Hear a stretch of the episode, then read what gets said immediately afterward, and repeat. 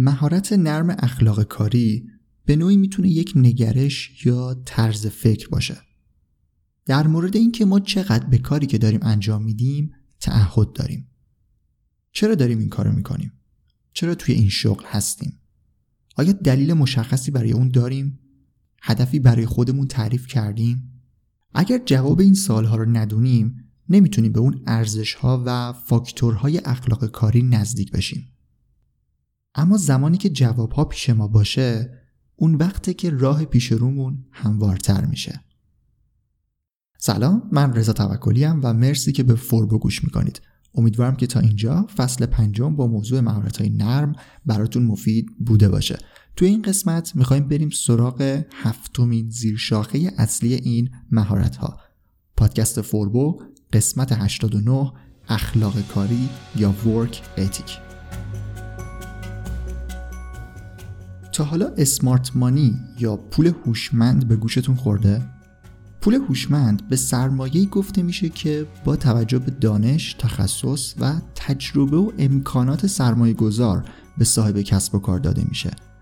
وقتی شما برای رشد کسب و کارتون لازمه که سرمایه جذب کنید، مهمه که با سرمایه گذاری مشارکت کنید که فقط پول تنها نداشته باشه.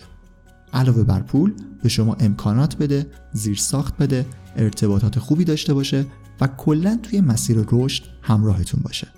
اسپانسر این قسمت از پادکست حرکت اوله حرکت اول ویسی همراه اوله و معمولا روی استارتاپ های دیجیتالی که به دستاوردهای خوبی رسیدن و حالا می‌خوان رشد کنن سرمایه گذاری می‌کنن این هلدینگ سرمایه گذاری که به لحاظ تیکت سایز و حجم سرمایه گذاری بزرگترین در ایرانه در تلاشه که برای استارتاپ ها اسمارت مانی یا همون پول هوشمند داشته باشه یعنی علاوه بر اون سرمایه و تخصص و تجربه و مشاوره به شما امکان استفاده از زیرساختهای فنی، تبلیغاتی و ارتباطی همراه اول رو هم میده.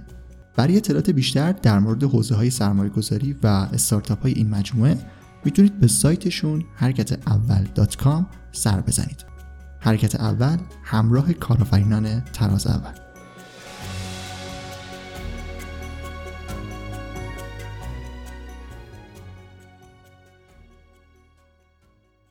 اخلاق کاری یا ورک اتیک هفتمین زیرشاخه اصلی مهارت‌های نرمه.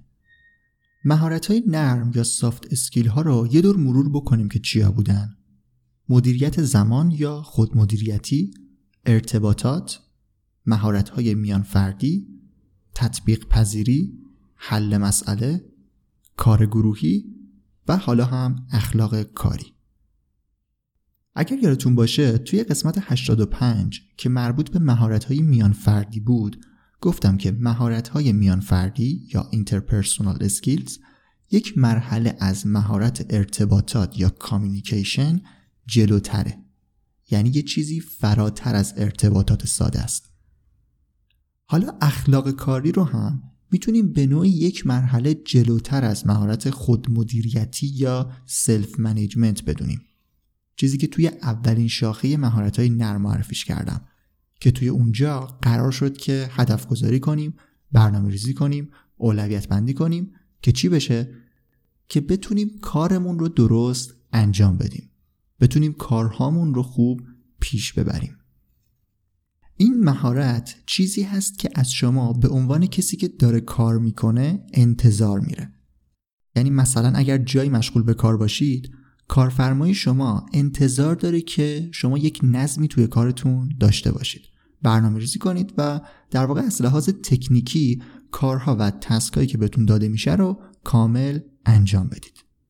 حالا برای اینکه یک مرحله از این فرایند استاندارد کار کردن جلوتر برید و بتونید مثلا توی یک کسب و کار توی یک شرکت جایگاه بهتری داشته باشید ترفیع شغلی بگیرید مثلا یا از جاهای دیگه بهتون پیشنهاد کار بدن لازمه که در مورد مهارت اخلاق کاری بیشتر بدونید.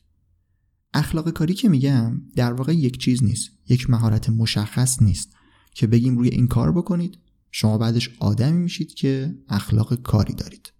بازم مثل بقیه مهارت های نرم اخلاق کاری هم از چند تا زیر مجموعه شکل می‌گیره. با این تفاوت که زیر مجموعه های اون شبیه به یک مهارت ثابت نیستن. توی قسمت 80 فوربو وقتی داشتم مهارت های نرم رو تعریف می‌کردم که اصلا چی هستن گفتم که معمولا مسیر آموزشی مشخصی برای اونا وجود نداره. برعکس مهارت های سخت. اینجا توی اخلاق کاری این مورد بیشتر خودشون نشون میده. چون در واقع زیر مجموعه هایی که الان می‌خوام معرفیشون کنم با تجربه به دست میان. شما واقعا باید برید توی کار تلاش کنید تا یاد بگیرید این مهارت اخلاق کاری رو به دست بیارید. یعنی از محیط کار اون رو بگیرید. گوش دادن به این قسمت پادکست یا خوندن مقاله در مورد اخلاق کاری فقط به شما یک دید از چارچوب های اون میده تا حواستون باشه که باید به چه چیزهایی در مسیر کاری و شغلیتون دقت داشته باشید. الان چند تا از بخش های مهم اخلاق کاری رو می‌خوایم بررسی کنیم. اول از همه چیز باید قابل اعتماد باشیم. باید در واقع حس اطمینان رو به کارفرمامون بدیم. چیزی که بهش میگن reliability. بعد از این مسئولیت پذیری یا responsibility رو داریم. بعدش یک جور تعهد به کار هست dedication. و بعد از اون هم حرفه‌ایگری یا professionalism. بریم الان با این اصطلاحات بیشتر آشنا بشیم.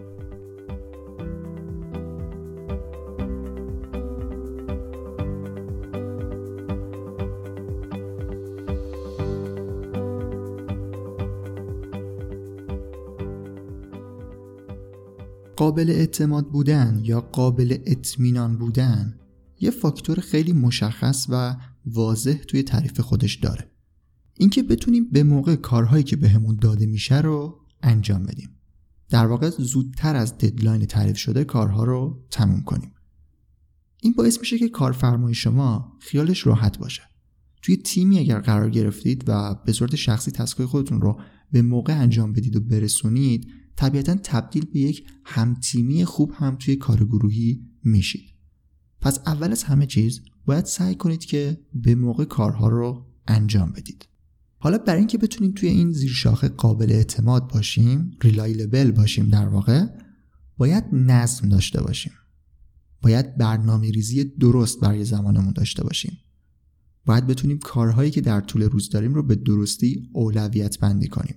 دقیقا چیزهایی که توی اولین زیرشاخه مهارت های نرم یعنی خودمدیریتی بهشون اشاره کردم. خب این از اطمینان زیر مجموعه اول اخلاق کاری.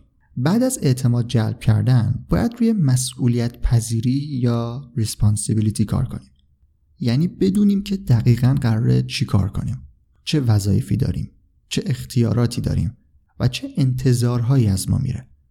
حالا با دونستن این موضوعات هر خطا و اشکالی توی کارمون وجود داشت باید مسئولیتش رو قبول کنیم.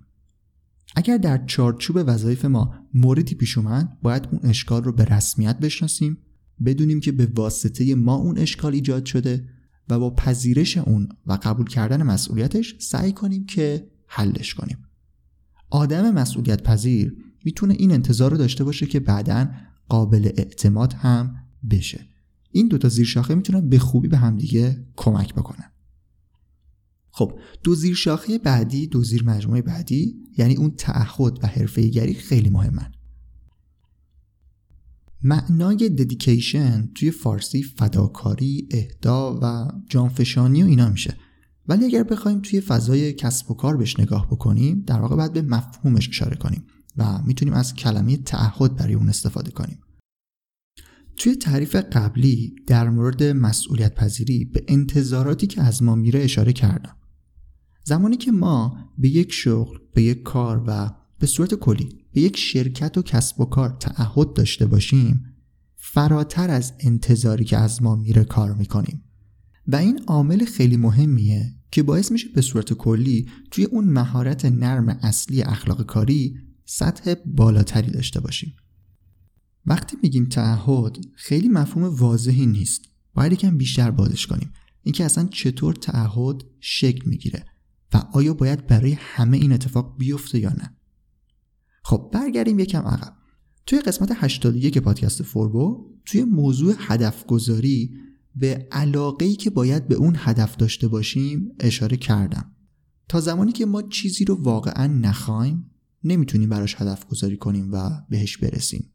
یا اگرم بخوایم برسیم خیلی باید سختتر از بقیه تلاش کنیم. اینجا هم موضوع همینه. تعهد رو کسی می‌تونه داشته باشه که کاری که داره انجام میده دقیقا همون چیزی باشه که دوست داره و می‌خواد. توی همون حوزه‌ای باشه که بهش علاقه داره. چرا؟ چون اون آدم سعی می‌کنه که توی این فضا رشد کنه.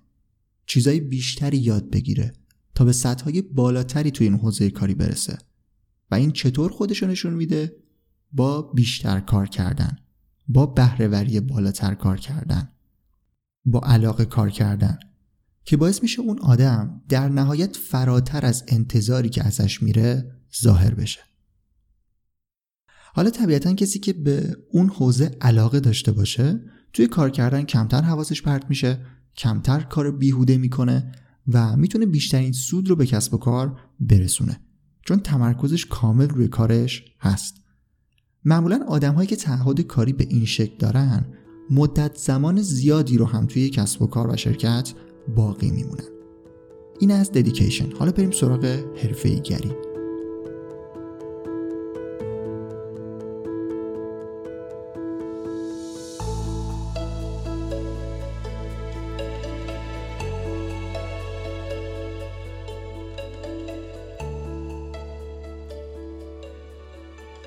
مجموعه بعدی اخلاق کاری حرفه‌ایگری یا پروفشنالیزم هست.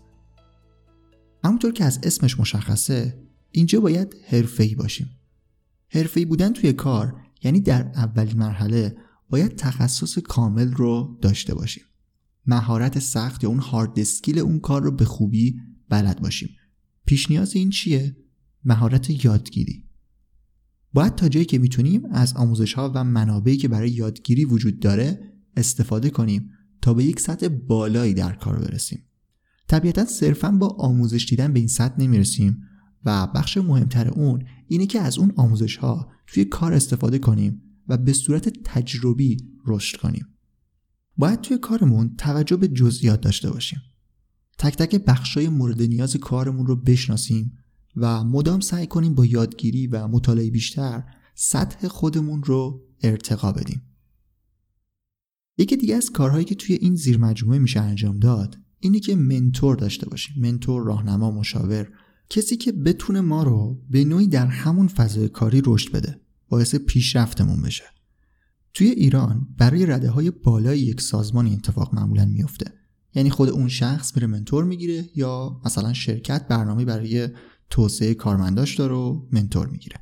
ولی توی منابع خارجی خیلی به این مورد اشاره میشه که همه افراد توی هر رده که هستن پیشنهاد میشه که یه منتور داشته باشن.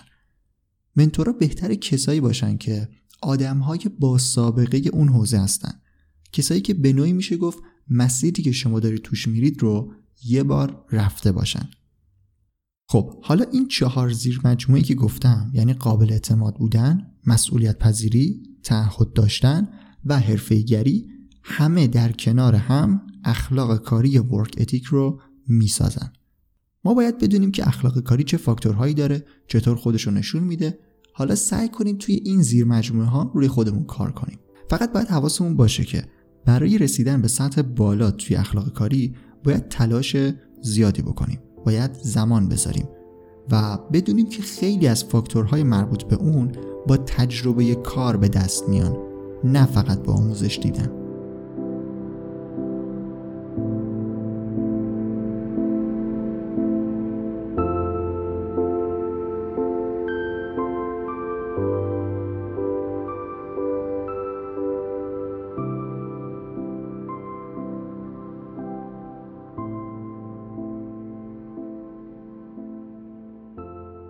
هفتمین شاخه اصلی مهارت های نرم رو هم بررسی کردیم و فقط یک شاخه باقی مونده که اونم رهبری یا leadership هست که توی قسمت بعدی میریم سراغش. اگر سوالی، نظری، پیشنهادی چیزی در مورد پادکست فوربو داشتید حتما به هم بگید. توی برنامه ریزی ادامه پادکست نظرتون می‌تونه خیلی موثر باشه. معرفی کردن پادکست به دوستانتون و کسایی که فکر می‌کنید این محتوا به دردشون می‌خوره بزرگترین کمکیه که می‌تونید به فوربو بکنید.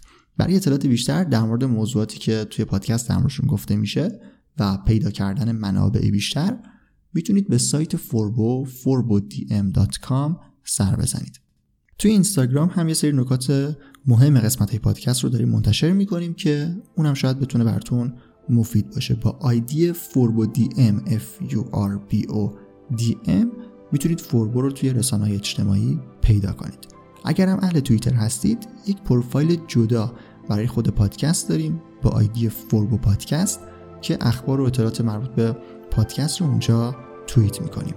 لینک همه چیزایی که گفتم هم توی قسمت description منتشر شده. توضیح دیگه ای نیست. من رضا توکلی و مرسی که تا انتها به این قسمت گوش کردید و مرسی از حرکت اول اسپانسر این قسمت.